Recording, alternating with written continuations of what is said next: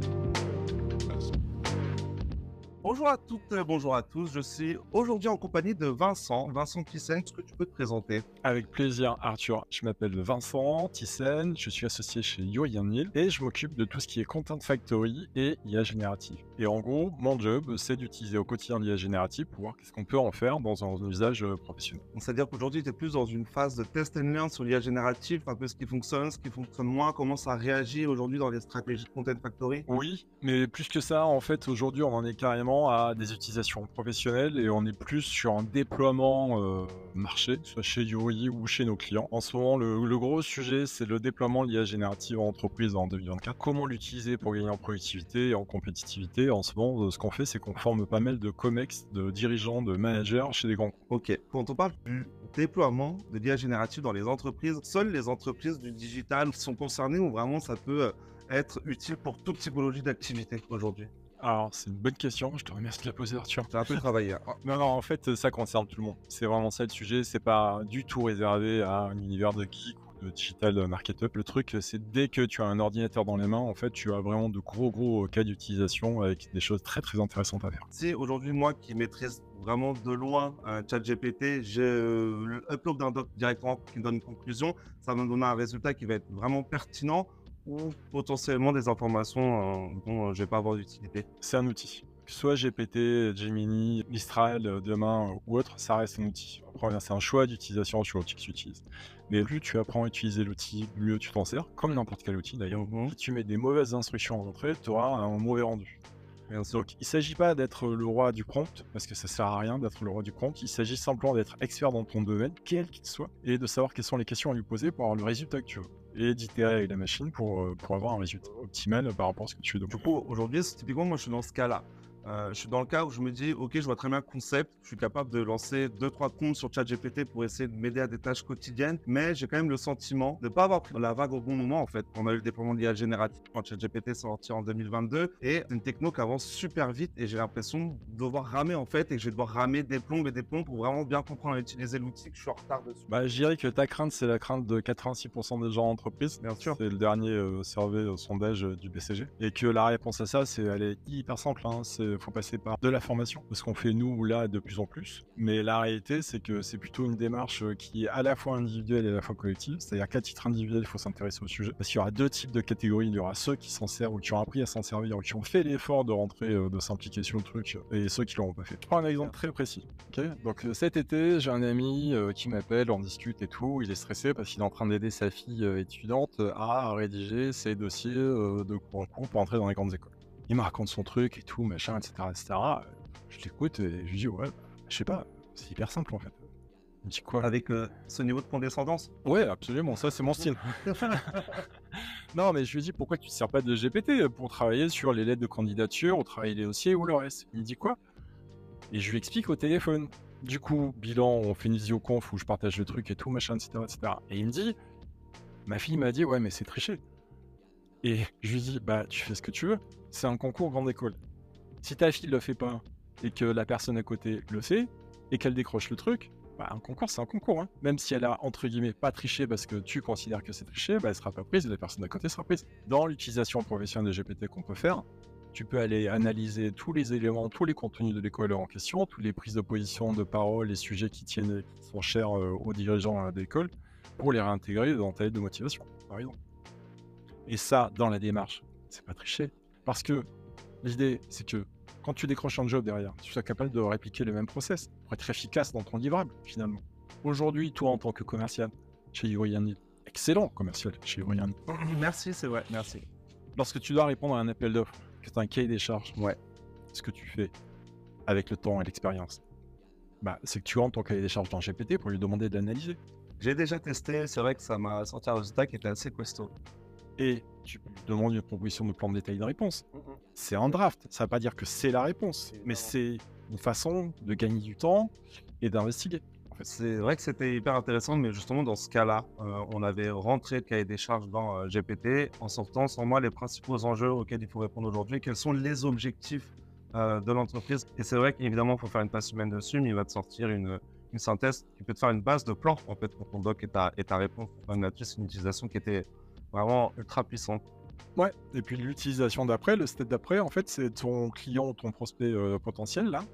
Euh, bah, tu vas crawler euh, les URL de tous ces sites, blogs, réseaux sociaux et le reste. Tu vas analyser le contenu pour comprendre quel est son positionnement, quelle est sa charte édito, sa charte graphique, son tone of voice et le reste. Et tu vas réintégrer ça dans ta réponse. Mais de façon extrêmement rapide, parce qu'il a la vitesse de traitement qui est impressionnante, et beaucoup plus efficace. Parce que même si tu avais l'idée de le faire à la main, ça te prendrait plus de temps. Et justement, tu as, j'imagine, d'autres cas d'utilisation que j'ai pas vraiment testé, mais si potentiellement tu mets en place une stratégie SEO, tu peux demander à ChatGPT moi les URL des top premiers résultats sur que faire lors d'un city trip à Venise. Potentiellement, il va aller t'analyser ces URL-là et te sortir le format, la structure de contenu idéal pour que toi, tu puisses derrière le développer, c'est d'aller challenger ta position. Si on parle juste de contenu pur, c'est des choses qui sont possibles à faire ou pas? Ouais, absolument. C'est la démo que j'ai faite hier. Euh, il y avait une vingtaine de personnes qui se demandaient comment optimiser leur façon de travailler. En fait, le pitch, c'était comment rédiger le plan d'un article sur un sujet en particulier qui soit SEO friendly. Assez simple. Ok. Donc, tu as plein de cas d'utilisation différents, mais la réalité, c'est que le plus intelligent, c'est d'aller benchmarker le top 3 des premières positions en organique euh, sur la première page de résultats de, Google, de la SERP, de tes concurrents, d'analyser la structure de leur contenu, ça avec GPT en analysant les URL, de construire une synthèse par rapport à ça, et de construire un contenu structuré SEO friendly en fonction de l'analyse du benchmark que tu as fait. Bah là, tu vas être beaucoup plus efficace forcément dans ta production de contenu. Mais ça, c'est un use case qui vient pas de l'outil c'est parce que tu as une expertise marketing, content marketing, SEO. C'est toi l'expert, donc il faut savoir quoi lui demander pour avoir le livrable. Mhm. et ce qui est vachement intéressant finalement avec ça, c'est que, que ce soit GPT ou un autre outil, hein, encore une fois aujourd'hui c'est GPT, peut-être que demain ce sera Gemini ou un autre, mais c'est que euh, l'expertise reste chez toi et que l'outil te permet d'aller plus vite et plus loin. Si tu n'as pas d'expertise, c'est plus compliqué, ouais, c'est sûr. Aujourd'hui, euh, est-ce que tu as vraiment des exemples concrets de comment j'utilise l'IA ou, dans, ou au quotidien, tu vois, euh, en tant qu'assistant personnel dans ma vie de tous les jours, ou même dans des métiers qui sont ultra éloignés des nôtres. Tu vois, typiquement, je sais pas, je suis euh, entré en bâtiment, est-ce que je peux avoir une utilité euh, d'une IA comme ChatGPT? La réponse est oui. Donc à Noël, j'ai dîné avec un ami qui m'est cher. J'ai discuté avec sa fille de 17 ans par rapport aux anecdotes qu'on a évoquées, tricher l'école, tout ça. Il est, il est carrossier. Et on était chez lui, j'avais besoin de, de, matérialiser, de leur faire concrétiser de quoi je parlais. Le soir de Noël? Non, c'est pas le soir de Noël. Et donc, j'ai pris mon téléphone, puisque j'ai l'application GPT sur mon téléphone. Je me suis tourné euh, vers, leur, vers sa bibliothèque et j'ai pris la bibliothèque en photo. Et je leur ai montré, je leur ai dit, bah, voilà, analyse la photo que tu viens de voir. Sur la base de cette photo, propose-moi de nouveaux livres qui soient cohérents par rapport à la bibliothèque que tu viens de voir à lire. Donc là, GPT analyse la photo, puisque GPT est capable d'analyser la photo. C'est possible ça Ouais, ouais, c'est possible. Oh. Euh, il analyse la photo, euh, il analyse la bibliothèque, il dit voilà les, livres qui sont dans la bibliothèque. Sur la base de cette bibliothèque existante, je vous conseille tel livre, tel livre, tel livre, tel livre. Et il te fait des propositions en fonction d'une photo et des titres qu'il a analysés. Ouais, et puis euh, c'est pas fini. Puis, bah, est-ce que tu es capable d'analyser la personnalité du lecteur en fonction de, des livres qui sont dans la bibliothèque? Oh dans le sordide là. Non, non, pas du tout, c'est hyper intéressant.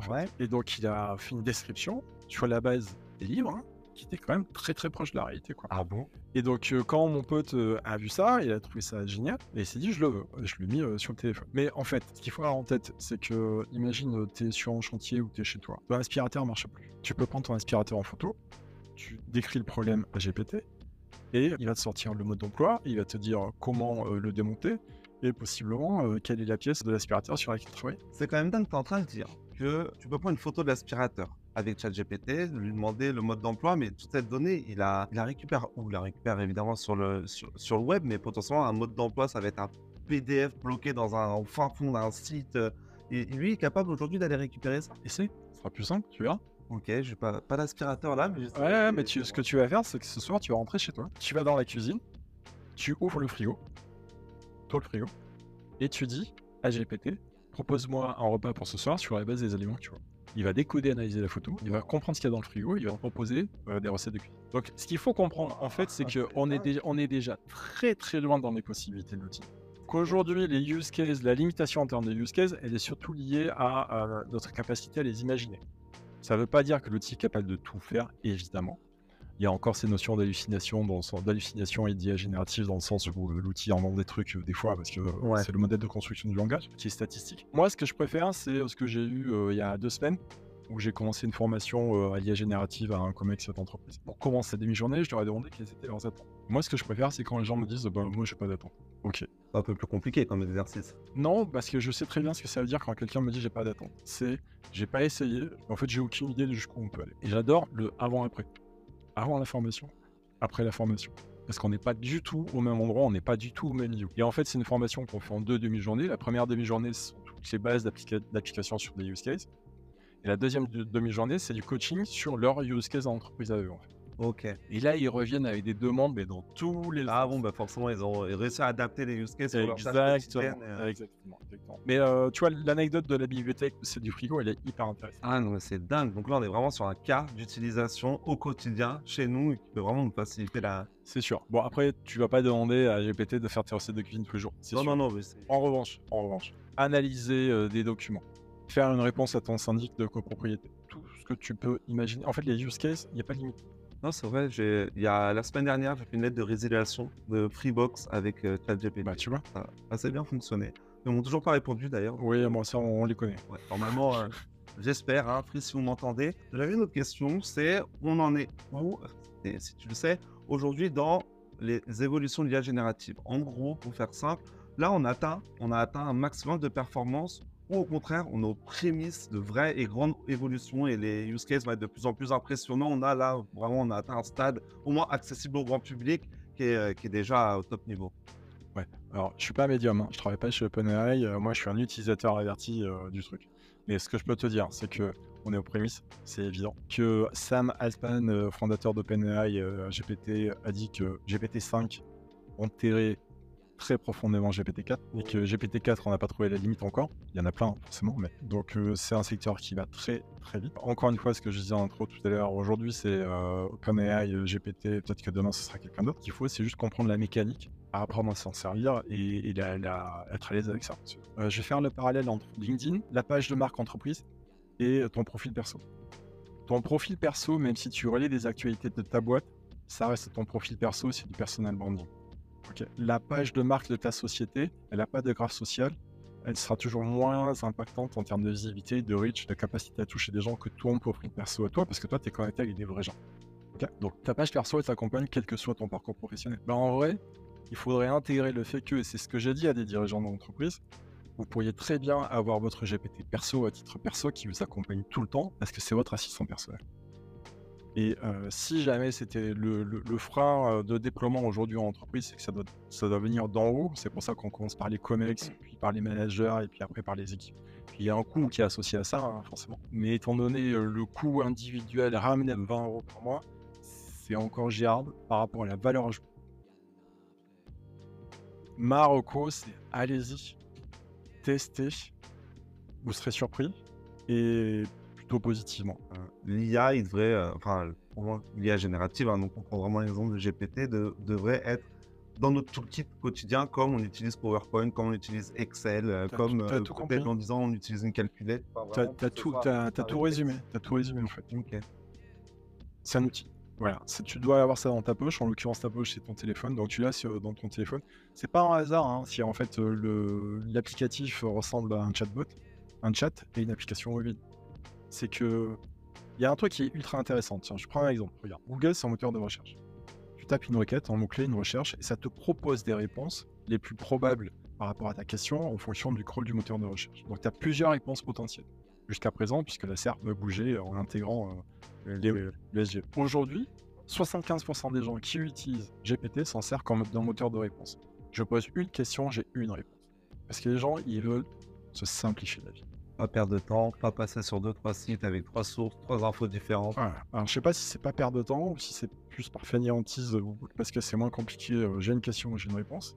Mais c'est pour ça qu'on on parle de la différence entre un moteur de recherche et un moteur de réponse. Et c'est pour ça que Google est forcé, contraint et forcé de faire évoluer son modèle. euh, tend à vraiment plus devenir, comme il est aujourd'hui, un, un moteur de réponse.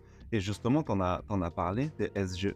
On sait que là va y avoir la révolution des nouvelles fonctionnalités des serveurs Google qui devraient arriver en Europe en 2024. Aujourd'hui, à ton avis, qu'est-ce que ça va changer dans les travaux de, de génération de trafic, typiquement euh, dans ma méthodologie SEO Est-ce que c'est quelque chose qu'on peut anticiper, quelque chose qu'on peut d'ores et déjà préparer? Est-ce que tu as un avis là-dessus?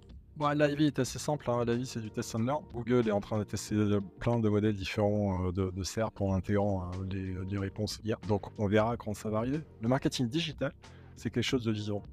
N'y a pas de réponse préconçue pour répondre à une problématique. Ça dépend de plein de paramètres. Parce qu'on est dans un univers qui est dynamique. Donc on travaille dessus, évidemment. On a euh, des avis sur la question, mais ça dépend aussi de ce qui va nous être proposé par Google et de la, de la façon dont ça va évoluer. Ok, très clair. Est-ce qu'il y a une anecdote marque exactement le moment où tu t'es dit, ok, l'IA, c'est une vraie révolution, il faut Ouais. qu'on investisse dedans, qui t'a vraiment trigger par rapport à l'IA, Ouais. l'IA générative Ouais, c'est un- c'est une, bonne question. C'est assez drôle parce que je- j'en ai presque pas dormi la nuit. Cette Euh, nuit-là? Ouais, cette nuit-là. Et euh, j'étais pas le seul d'ailleurs. J'avais Delphine, euh, une de mes associées, on avait regardé le même truc. Tu dormais avec toi? Non, qui n'a presque pas dormi la nuit. En fait, euh, si on fait le récap sur l'année dernière et un petit peu celle d'avant, euh, je crois que c'est en novembre 2022 que Ouvert au public. On a tous regardé ça en tant que marketeur d'un œil intéressé en se disant ouais c'est cool, euh, ouais c'est rigolo, ah ouais quand tu fais ta démo, quand on parle et tout machin, Mhm. etc. Puis ça a quand même évolué très très vite. Et en fait euh, il s'est passé un truc fin 2023, hein, globalement euh, il y a quelques mois, euh, l'année dernière, c'est sa version GPT Turbo qui est la capacité à, à programmer en no-code, en langage naturel, en fait, euh, le bot pour qu'il fasse euh, ce que tu veux. Les anecdotes que, dont je t'ai parlé là, jusqu'à présent, GPT, on l'utilisait pour faire de la génération de texte. Possiblement euh, poser des questions, euh, avoir des plans d'articles de contenu, rédiger des contenus à base euh, d'IA. Bon, nous, on fait pas ça parce qu'on a peur de se faire ban par Google. Et comme on travaille sur, sur, sur des pros et des grands comptes, on ne peut pas prendre le risque. Juste, euh, pa- parenthèse, on a déjà tiré des résultats des contenus full rédigés par IA. On sait si on se fait strike directement par Google, on sait que sur certains secteurs ça peut fonctionner, sur certaines templates de page, je pense à une fiche produit ou des choses comme ça, c'est quelque chose qu'on peut faire aujourd'hui ou vraiment faire attention. Ça, c'est une question de choix et de positionnement. Euh, le positionnement qu'on a, nous, on travaille avec des grands c'est de dire Ok, Google a dit que euh, les contenus générés par IA, c'est pas un problème. Mais en vrai, euh, Google fait ce qu'il veut et change les règles veut. Donc, sinon, on travaille sur euh, une content factory, qu'on fait beaucoup de production de contenu SEO friendly à base. On met ça en ligne et que Google change d'avis dans 6 mois ou dans un an. tout va être pénalisé et déranqué, on peut pas prendre ce risque-là. Donc on continue à travailler avec des rédacteurs humains pour faire face à ce risque. Il y a des PME, des TPE, euh, des experts à LinkedIn qui vont vendre de la sauce magique pour faire du contenu à base d'IA. Ça peut, bien sûr, mais c'est une notion de risque associée euh, qu'il faut gérer. Donc on est tout à fait capable de le faire, même si, euh, attention, c'est un fantasme, hein, créer du contenu 100% IA, ça prend beaucoup de temps. On avait fait des tests comparatifs euh, l'année dernière, hein. on s'était rendu compte que ça prenait plus de temps de retoucher du contenu IA pour l'humaniser que de faire appel à un rédacteur humain euh, en direct. On a clôturé le sujet. Ok. Ça, c'était la réponse à ta sous-question qui était dans la première question. Tu peux répéter la première question parce que j'ai déjà oublié. Alors, avec plaisir, ma première question c'était est-ce qu'il y a un moment, une anecdote ou un exemple qui a vraiment marqué Oui, pardon. le moment où tu t'es dit Oh, là on est vraiment passé une évolution de dingue euh, Ouais. faut, euh, Ouais, ouais. Bah. Jusqu'à présent, en fait, l'année dernière, en fait, on, on travaille surtout sur une notion de, de texte. Et puis, euh, ils ont sorti la version GPT Turbo où tu peux intégrer euh, des documents, de la donnée. Tu peux travailler sur des PDF, des PowerPoint, des Excel et le reste. Et en fait, quand je me suis retrouvé euh, toujours, toujours le, même truc, hein, mission de conseil, un gros livrable, euh, j'étais sur la conclusion, les synthèses, l'analyse et tout, etc. Et je me suis dit, tiens, je vais essayer ça, je, je sais pas. J'ai uploadé, uploadé tout le document, euh, qui était assez conséquent, avec beaucoup de chiffres, d'analyse et, et- et le reste. Et il m'a fait une synthèse. Et puis, je lui ai demandé une data visualisation qui me visualise sous forme de graphe, de chart, de trucs, euh, quelque chose, euh, pour rendre ça plus joli et plus facilement compréhensible. Et là, il m'a proposé plusieurs options. Et dans les options qu'il m'a proposées, il y avait un truc que je ne connaissais pas. Alors, c'est moi, hein, peut-être que tout, tout le monde sait ce que c'est, mais euh, une heatmap, je sais pas ce que c'était. Ah oui, d'accord. Il m'a sorti une heatmap, une data visualisation de synthèse de toute l'étude. J'étais sur le cul. C'est ça une heatmap pour ceux qui connaissent pas Je te montrerai, euh, c'est une représentation en trois dimensions, sur trois axes, euh, en couleur et en profondeur de l'ensemble de données. Ok, intéressant. Mais je l'ai intégré dans ma conclusion. Retour du client, euh, pas mal, hein, et la conclusion, bien, bien. Et la heatmap, génial. Ah ouais? Ce soir-là, j'ai pas, j'ai pas beaucoup dormi parce que je j'en revenais pas des capacités euh, de l'outil. Ok. J'avais jamais vu ça en fait.